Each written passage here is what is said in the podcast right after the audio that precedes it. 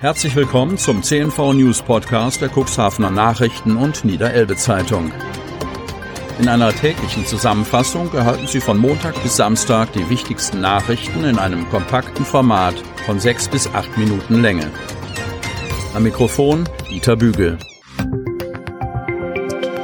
Sonnabend, 20. März 2021. Inzidenzwert dramatisch angestiegen. Kreis Cuxhaven. Innerhalb von nur 24 Stunden ist die 7-Tage-Inzidenz für Neuinfektionen mit dem Coronavirus pro 100.000 Einwohner im Landkreis Cuxhaven von 58,60 auf 81,80 hochgeschnellt. Grund sind 42 Neuinfektionen, die zum Freitag gemeldet wurden. Der Anstieg der Fallzahlen sei mit der Situation von Mitte Januar vergleichbar, so Landrat Kai-Uwe Bielefeld. Allerdings sei die Lage heute deutlich diffuser. Cluster in Einrichtungen, Kliniken oder Betrieben seien nicht auszumachen. Bielefeld, das Virus zirkuliert in der Bevölkerung. Bei 316 Personen ist das Virus derzeit akut. Acht werden stationär behandelt, davon drei intensivmedizinisch. Der Krisenstab des Landkreises hat zudem seine Corona-Teststrategie vorgelegt. Bürger können wöchentlich einen Schnelltest auf das Coronavirus in Anspruch nehmen. Dazu ist ein flächendeckendes und wohnortnahes Testangebot unverzichtbar. Arztpraxen und Apotheken haben sich bereit erklärt, die Testungen durchzuführen. Die Angebote wurden auf einer interaktiven Karte zusammengefasst und sind auf der Internetseite des Landkreises abrufbar. Die Standorte und Ansprechpartner sind darin verzeichnet und lassen sich einzeln aufrufen. Die Liste der Anbieter soll in den kommenden Tagen weiter ergänzt werden. Der wöchentliche Test ist für alle Bürger kostenfrei. Die Testanbieter stellen jeweils einen Nachweis zum Testergebnis aus, auf dem Name, Datum und Uhrzeit vermerkt sind. Der Schnelltest ist nach Probeentnahme für zwölf Stunden gültig. Ein positives Schnelltestergebnis muss durch einen PCR-Test im Labor bestätigt werden. AstraZeneca-Impfungen sollen wieder anlaufen. Cuxhaven. Auf einmal ging es ganz schnell. Nachdem die Europäische Arzneimittelbehörde EMA am Donnerstagnachmittag den AstraZeneca-Impfstoff zugelassen hat, verkündete die niedersächsische Gesundheitsministerin Daniela Behrens, SPD, postwendend, dass der Impfstoff ab Freitag auch in den Impfzentren wieder zum Einsatz komme. Zumindest in Cuxhaven ist dies nicht der Fall. Wir beginnen voraussichtlich ab Montag wieder mit den Impfungen mit dem Impfstoff von AstraZeneca, teilt Landkreissprecherin Kirsten von der Lied auf Anfrage mit. Diejenigen, denen in dieser Woche der Termin abgesagt werden musste, werden in der 15. Kalenderwoche geimpft. Das wäre zwischen dem 12. und 18. April. Die Betroffenen erhalten kurzfristig Nachricht per E-Mail und zusätzlich einen Impftermin per Post zugeteilt, sagt Lied. Dass die Skepsis der Bürger gegenüber dem AstraZeneca-Impfstoff gewachsen ist, spürt auch der Landkreis Cuxhaven. Bisher gehen nur vereinzelt E-Mails ein, in dem ein Termin abgesagt oder um einen anderen Impfstoff gebeten wird, so von der Lied. Ob es noch mehr werden, müsse abgewartet werden. Natürlich kann jeder Impfberechtigte jederzeit von einer Impfung zurücktreten. Umgekehrt sei es nach wie vor nicht möglich, sich den Impfstoff auszusuchen. Auch für die Mitarbeiter des Impfzentrums seien die vergangenen Tage nervenaufreibend gewesen. So stand die für AstraZeneca-Impfungen vorgesehene Impfstraße zuletzt still.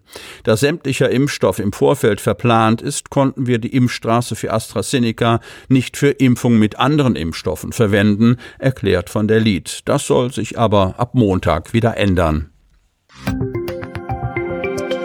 Cuxhavener wird von S-Bahn überrollt und überlebt. Kreis Stade. Ein Cuxhavener hat am Donnerstag großes Glück im Unglück gehabt. Nach einem Sturz ins Gleisbett wurde er von einer S-Bahn überrollt und überlebte ohne schwere Verletzungen. Nach Angabe der Polizei Stade hatte sich der 47-jährige Mann aus Cuxhaven am Donnerstagabend gegen 19.20 Uhr zunächst im Bahnhof Dollern aufgehalten. Aus bislang ungeklärter Ursache war er vor einer anfahrenden S-Bahn aus Richtung Cuxhaven in das Gleisbett im Bahnhof gestürzt. Dabei hatte der 47-Jährige großes Glück, denn er fiel offenbar genau zwischen die Gleise. Der Lokführer hatte den Unfall beobachtet und eine Vollbremsung eingeleitet. Zu dem Zeitpunkt war die S-Bahn mit rund 40 Stundenkilometern unterwegs.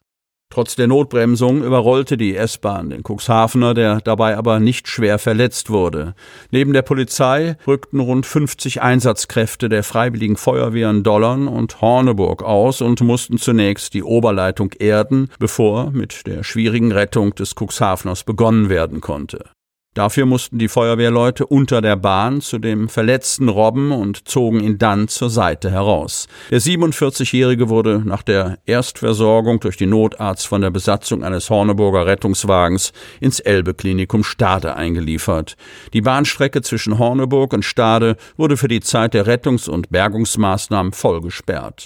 Ein Busersatzverkehr wurde eingerichtet. Die Fahrgäste blieben bei dem Vorfall unverletzt und konnten nach der Freigabe der Strecke nach einer Stunde die Fahrt in Richtung Buxtehude fortsetzen. Kommt Angela Merkel ins Schuhgeschäft? Armstorf. Waren im Millionenwert auf Lager. Ladenmieten laufen weiter und die Mitarbeiter in Kurzarbeit, darunter alleinerziehende Mütter. Anne Springer-Steffens reicht es. Trotz Lockerungen leiden ihre Schuhgeschäfte massiv unter der Corona-Politik. Um sich für kleine Händler stark zu machen und ihre Verzweiflung auszudrücken, hat sie einen Brief an die Bundeskanzlerin auf Facebook veröffentlicht.